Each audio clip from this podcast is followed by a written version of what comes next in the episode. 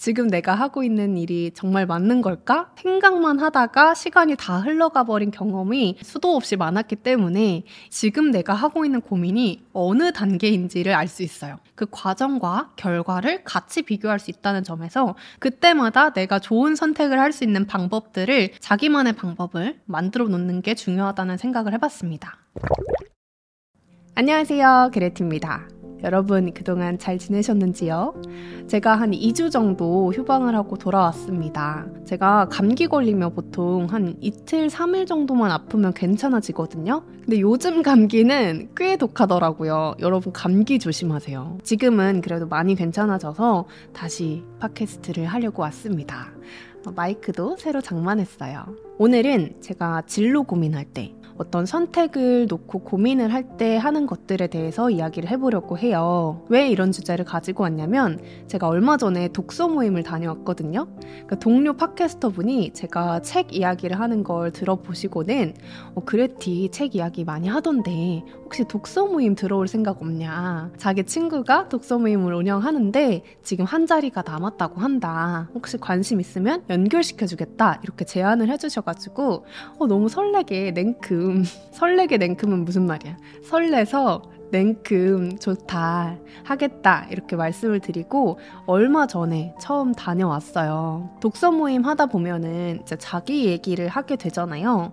그래서 서로 자기의 삶은 어떤지 요즘 어떤 고민을 하고 있는지 이런 것들을 자연스럽게 나누게 되는데 들어보면 다 고민이 비슷하더라고요. 지금 내가 하고 있는 일이 정말 맞는 걸까? 이 일을 계속 해야 될까? 이런 고민을 다들 하시는 것 같아요. 제가 지금 20대 후반인데 제 나이쯤 되면은 이제 직장을 다닌 지 3, 4년 정도 된 대학 졸업하고 바로 일을 시작했다고 했을 때 한 3, 4년 정도의 경력을 가지고 있는 시기란 말이에요. 지금 내가 몸을 담고 있는 분야라든지 뭐 직업, 직무가 나랑은 그렇게 맞지 않는 것 같은데 그렇다고 다른 거를 새로 도전하기에는 일단 뭘 해야 될지도 모르겠고 다른 걸 도전한다고 했을 때 시간적으로나 경제적으로나 내가 손해를 감수를 하고 새롭게 도전을 해야 되는데 그런 손해를 감수하면서까지 그걸 그렇게 하고 싶냐? 라고 했을 때 또 그건 아닌 것 같고 제가 독서 모임에서 만난 분들 뿐만 아니라 제 친구들 만나서 이야기를 해봐도 다 비슷한 고민을 하고 있더라고요. 그래서 아, 이 시기에는 진로 고민으로 머리가 터지는 게 당연한 거구나. 다 이런 고민을 하고 사는구나. 최근에 좀 느꼈어요. 저도 마찬가지로 대학 졸업 후에 전공을 또 새로 바꿔서 지금 시간적인, 금전적인 손해를 보면서 공부를 하고 있는 입장에서 이런 고민들이 공감이 되게 많이 되더라고요. 그래서 오늘은 제가 개인적으로 내 인생에서 뭔가 중요한 걸 결정해야 될 때, 진로가 고민될 때 이런 방법을 해봤더니 좋더라 하는 것들 세 가지 정도 이야기를 해보려고 해요. 첫 번째는 그걸 경험해본 사람을 찾아서 질문하는 거예요. 아, 뭐야. 현직자 인터뷰 그런 거 너무 좋지. 너무 당연하잖아. 이렇게 생각하실 수도 있는데, 여기서 포인트는 아주 막연한 상태. 정말 내가 조금만 궁금한 상태. 10%, 20% 정도의 호기심만 가지고 있을 때라도 그냥 생각만 하는 게 아니라 바로 그 사람을 찾아서 질문하는 게 중요한 것 같아요. 경험자를 찾아서 질문을 한다는 게 생각을 해보면은 굉장히 당연하고 쉬워 보이는데 이게 생각보다 행동으로 옮기는 게 여간 귀찮은 일이 아니거든요. 내가 A라는 거에 대해서 한 70%, 80% 정도 궁금하면 자발적으로 누가 시키지 않아도 막 인터넷에서 검색해요. 인스타그램에서 찾아보고 DM 보내보고 하는 게 자연스럽게 이루어지는데 정말 막연하게 아 이런 건 어떨까? 저런 건 어떨까? 하는 정도로 정말 한 10%, 20% 정도 궁금한 상태라면 이게 뭔가 행동으로 옮겨지기가 쉽지가 않은 것 같아요. 왜냐면 내가 궁금한 일에 대해서 그 용어를 찾아야 되고 그리고 그걸 일하는 사람을 찾아봐야 되고 그 사람이 내가 원하는 기대하는 모습으로 일하고 있는지 또 확인을 해야 되고 또 질문을 하려면 그 사람이 아카이빙 해놓은 것들을 바탕으로 질문을 해야 되기 때문에 그 기록한 것들도 다 봐야 되고 또 무례하지 않게 질문하기 위해서 잘 정리를 해서 질문을 해야 되는 것까지 생각보다 이게 귀찮고 시간과 에너지가 많이 쓰이는 과정이에요. 그래서 내가 아주 궁금한 게 아니라면 그리고 지금 당장 결정해야 되는 위기의 상황이 아니라면 아주 조그만한 호기심 때문에 시간과 정성과 에너지를 다 쏟아면서 그 사람을 찾아서 질문하는 그 과정을 행동하기가 쉽지가 않은 거죠. 근데 행동하는 것보다 머리로 생각하는 건 쉬우니까 계속 생각만 하는 거예요. 이건 어떨까? 저건 어떨까? 이러면 어떡하지? 저러면 어떡하지? 이게 계속 머리로 생각만 하다가 시간은 가고 뭔가 next step으로 넘어가기가 어려워지는 것 같아요. 이걸 어떻게 하냐면 제가 그런 경험이 정말 많았어요. 뭔가 결정되지 않은 상태로 생각만 하다가 시간이 다 흘러가 버린 경험이 정말 수도 없이 많았기 때문에 이제는 좀 마음을 고쳐먹고 조금이라도 내가 궁금한 게 생기면 바로 인터넷 검색하고 국내든 해외든 관련 된 경험자를 찾아서 글을 읽어보고 사진도 찾아보고 그 사람한테 댓글 남길 수 있거나 DM 보낼 수 있으면 바로바로 바로 궁금한 걸 물어보는 것 같아요. 이렇게라도 해야 막연한 상태에 상태에서 혼자 고민하는 시간을 하루빨리 줄일 수 있고 무엇보다 환상이 없어지더라고요. 바야흐로 4년 전 제가 대학을 졸업하고 이제 직장인으로서 생활을 하고 있을 때, 아, 퇴사를 하고 나는 다시 공부를 하고 싶다라고 마음을 먹고 있을 때였어요. 그때 이제 대학원을 진학을 하려면 세부 전공을 A랑 B 중에서 골라야 하는 그 갈림길에 있었단 말이죠. 그때 제가 이 A 분야에서 일하고 있는 분들, 그리고 B 분야에서 일하고 있는 분들을 제 지인의 지인의 지인, 이런 모든 제 인적 자원을 다 활용을 해가지고 직접 수소문 방문을 해서 찾아뵙고 만나서 질문을 드렸어요. 어떤 계기로 그 일을 선택을 하셨는지, 그리고 어떤 루트로 얼마나 준비를 하셨는지,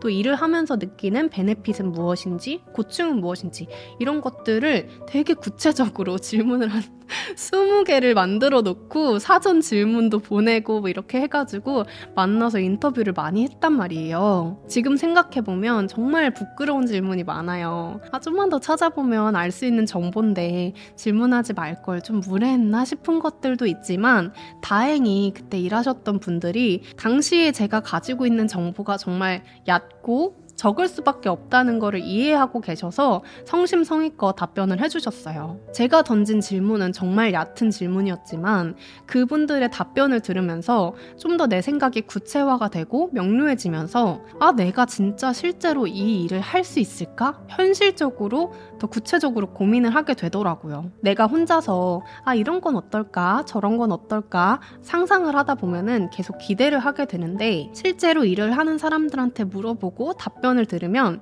그 기대감에 대해서 세 가지 반응이 있는 것 같아요. 첫 번째는 기대한 것만큼 좋을 수도 있고요. 두 번째는 기대한 것보다는 아니지만, 물론 고충이 있지만, 그럼에도 불구하고 나 좀 도전해 볼 만하다 싶을 수도 있고요. 세 번째는 어, 내가 기대한 거랑 너무 달라. 이건 진짜 못하겠다 싶을 수도 있고요. 이 세 가지 반응에 따라서 내가 다음에 하는 고민이 바뀔 수 있고 내 다음 행동이 바뀔 수 있기 때문에 저는 정말 작게 궁금한 것, 정말 미약하게 호기심을 가지고 있는 것이라도 그걸 하고 있는 사람을 어떻게든 찾아서 정말 바보 같은 질문이라도 던져봤을 때 확실히 다르더라고요.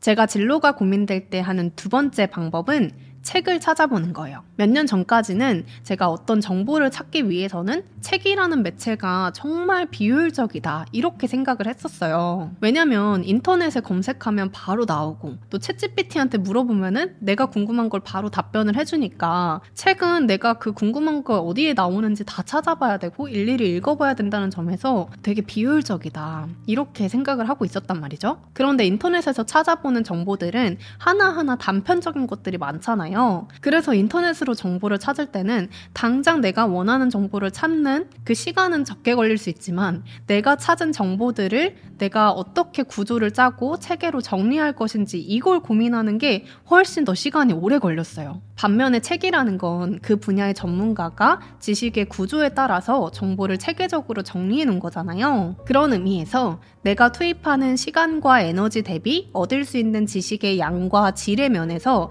책을 읽는 방법이 훨씬 가성비 있는 게 아닐까 이런 생각을 해봤어요. 얼마 전에 이동진 영화 평론가가 비슷한 맥락에서 이야기를 하셨더라고요. 온라인에서 정보가 너무나도 많아졌고 또 각각의 정보의 quality가 너무 다양하기 때문에 오히려 이제는 좋은 지식을 얻기에는 책이라는 게 더 빠른 방법, 더 경제적인 방법이라고 생각한다. 이렇게 이야기를 하셨는데 저도 너무너무 공감이 됐습니다. 그래서 저는 제가 궁금한 분야라든지 직업, 뭐 직무가 있으면은 단편적으로 인터넷에서 하나하나 찾아보기보다는 좀 전문가가 쓴 책을 보면서 전반적인 내용을 좀 정리하고 브라우징 하는 게 훨씬 편한 것 같아요. 제가 작년 말에 교생 실습 나가서 정말 깜짝 놀랐던 게 청소년들을 대상으로 나온 진로 직업 관련 책들 있잖아요. 그런 게 너무나도 구체적으로 되어 있는 거예요. 예를 들면 인공지능 전문가에 대한 책이에요. 그러면 인공지능 전문가가 아침 8시부터 뭐 밤 10시까지 하루 일과가 어떻게 되는지 시간대별로 적혀 있고 그리고 그 사람이 연봉은 얼마 받는지 그 당장 지금의 연봉은 얼마인지 5년 후, 10년 후, 30년 후의 전망은 어떠한지도 나와 있고 그 사람이 실제로 그 직업을 얻기까지 필요했던 자격증, 뭐 시험 같은 것들이 정말 상세하게 있어서 어, 나 어릴 때는 되게 직업 관련 책이 좀 피상적인 정보로 있었던 것 같은데 요즘은 굉장히 현실적으로 이렇게 솔직하게 나오는구나 싶었어요. 꼭 직업 관련 책이 아니더라도 그 직업을 가진 사람이 쓴 에세이를 읽어보면 아, 실제로 어떤 고민을 하는구나. 이런 보람이 있고, 이런 고충이 있구나. 이런 것들을 좀 솔직하게, 생생하게 전해드릴 수 있다는 점이 저는 되게 좋더라고요. 그리고 질문도 더 잘하게 되는 것 같아요. 나중에 그 분야에서 일을 하고 있는 사람을 만났을 때, 아, 제가 요즘 이런 고민이 있어서 이직을 하고 싶고 분야를 바꾸고 싶은데 찾아보니까 이런 경우가 있다고 한다. 실제로 그러냐? 이렇게 좀 더 구체적으로 물어볼 수 있고 답변도 그만큼 더 현실적이고 구체적인 답변이 오겠죠. 그런 부분에서 저는 웬만하면 진로를 결정할 때 무언가 중요한 걸 선택해야 될 때는 전반적인 내용을 잘 정리하려면 책을 찾아보는 것 같아요. 그리고 요즘은 이제 책 날개 보면은 작가 인스타그램이나 블로그나 뭐 메일 주소 써져 있는 경우 있잖아요. 그럼 저는 책 읽다가 궁금한 거 정리해서 작가한테 질문을 했어요. DM도 보내고 메일도 보내고 그러면 한 10명 중에 두세 명은 답변을 그래도 주셨던 것 같아요. 최근에도 이제 제가 1년 뒤면은 대학원 졸업이어서 대학원 졸업 후에 진로 고민을 좀 하고 있었는데 관심이 가는 일이 있어서 거의 절판 직전에 책을 어찌저찌 구해서 그 책을 읽고 있어요. 확실히 도움이 많이 되는 것 같아요. 제가 진로 고민할 때 하는 세 번째 방법은 엑셀로 연도별로 정리를 하는 거예요. 제가 아까 예전에는 머릿속으로 생각만 많다고 했잖아요. 결국 바뀌는 건 없고 생각만 하다가 시간이 다 갔다고. 그럴 때 이제 제가 엄마한테 배운 건데요. 저희 엄마가 완전 정리의 왕이에요. 그래서 모든 정보를 이제 엑셀로 잘 정리를 하시는 분인데 이제 엄마가 이럴 때는 이렇게 하는 거야 하고 보여주신 게 2023년, 2024년, 2025년, 2026년, 7년, 8년, 9년 5년, 10년 이렇게 길게 연도를 정리해 놓고 plan A를 했을 때 B를 했을 때, C를 했을 때, D를 했을 때 그 연도마다 내가 뭘 해야 되는지, 어떤 게 바뀌는지, 장점과 단점은 뭔지, 이때쯤 내가 돈을 얼마나 벌 수 있는지 이런 것들을 각 셀별로 채우는 거예요. 이게 굉장히 시간이 오래 걸리고 머리가 진짜 아프거든요. 하나하나 정보를 찾아봐야 되잖아요. 근데 이렇게 표로 정리를 하면은 지금 내가 하고 있는 고민이 어느 단계인지를 알 수 있어요. 그리고 이제 비어있는 셀이 있잖아요. 그게 이제 구멍이에요. 그 구멍을 벽돌을 채운다고 생각을 하고 내가 이 부분이 지금 정보가 부족하구나. 이 부분은 좀 더 찾아보고 고민해 봐야 되는구나. 이런 것들을 좀 확실하게 시각적으로 볼 수 있어서 저는 좀 정리가 잘 되더라고요. 하더라고요. 그래서 내가 A를 선택했을 때, B를 선택했을 때, C를 선택했을 때 이 연도에는 어떤 행동을 하고 있을지를 좀 바로 확인할 수가 있고 향후 몇 년 뒤에 각 선택에 따른 결과값이 어떻게 다른지 바로 확인할 수 있어서 엑셀로 정리를 하니까 진짜 좋더라고요. 단점은 시간이 좀 오래 걸린다. 물론 내가 그 길을 가보지 않았기 때문에 정보의 양이 적을 수밖에 없고 그렇기 때문에 실제로 해봤을 때 달라질 수 있어요. 아마 8, 90%의 확률로 그 셀에 적어놓은 내용이 그대로 되지 않을 거예요. 저도 많이 바뀌었거든요. 그렇지만 뭔가를 선택을 해야 되는 단계에서는 막연하게 생각만 많으면 더 힘드니까 연도별로 내가 A를 선택했을 때 나는 이 연도에 뭐를 하고 있을 거야. B를 선택했을 때는 이쯤일 거야. 이런 것들을 바로 바로 표로 확인할 수 있는 게 저는 그렇게 정리를 하는 게 좋더라고요. 그렇게 표로 적어 보면은 우선 내가 이거를 정보를 찾을 만큼 좋 아하는지 아닌지 관심이 가는지 아닌지도 알 수 있고 그 비어있는 셀을 채우기 위해서 정보를 찾아야 되잖아요. 그 정보를 찾으면서 내 생각이 좀 더 구체적으로 바뀌고 실제로 행동을 하게 된다는 점에서 저는 엑셀로 정리하는 게 너무 좋다고 생각을 하고요. 무엇보다 여러 가지 선택지가 있을 때 그 결과만 놓고 비교하지 않고 그 연도별로 해마다 내가 어떤 행동과 변화가 있는지 그 과정과 결과를 같이 비교할 수 있다는 점에서 저는 그렇게 엑셀로 표로 정리해 보는 거를 정말 강력 추천합니다.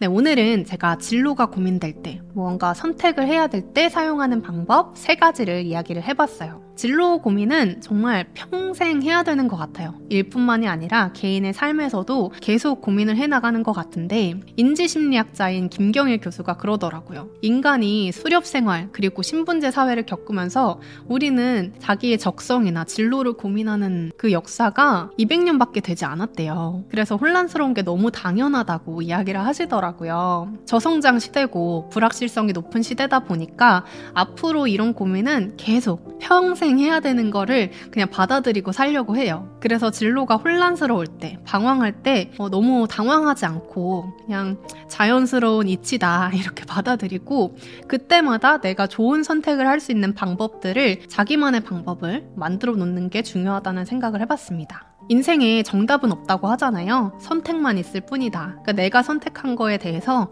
만족하고 책임을 지면 되는 것 같아요. 그리고 내 선택에 대해서 만족을 하려면 선택한 뒤부터는 그냥 다른 거랑 비교하지 않고 그냥 그것만 보고 나가는 게 맞는 것 같아요. 제가 얼마 전에 이제 영어 공부하면서 동기부여 영상을 하나 봤는데 그 영어 선생님이 그러더라고요. 내가 잘할 수 있을까를 고민할 필요가 없다고. 왜냐면 잘할 때까지 그냥 하면 되는 거라고. 내가 하고 싶은 게 있다면 이걸 내가 잘할 수 있을까를 고민하기보다는 나는 잘할 때까지 할 거야 라는 마인드로 하라고 하시더라고요. 저도 그런 마음으로 팟캐스트도 또 저의 학업도 개인 일상도 꾸준히 열심히 해보려고 합니다. 오늘 에피소드 좋으셨다면 좋아요와 구독 그리고 댓글까지 부탁드리고요. 저는 그러면 다음 주에 또 새로운 에피소드로 찾아올게요. 그럼 안녕!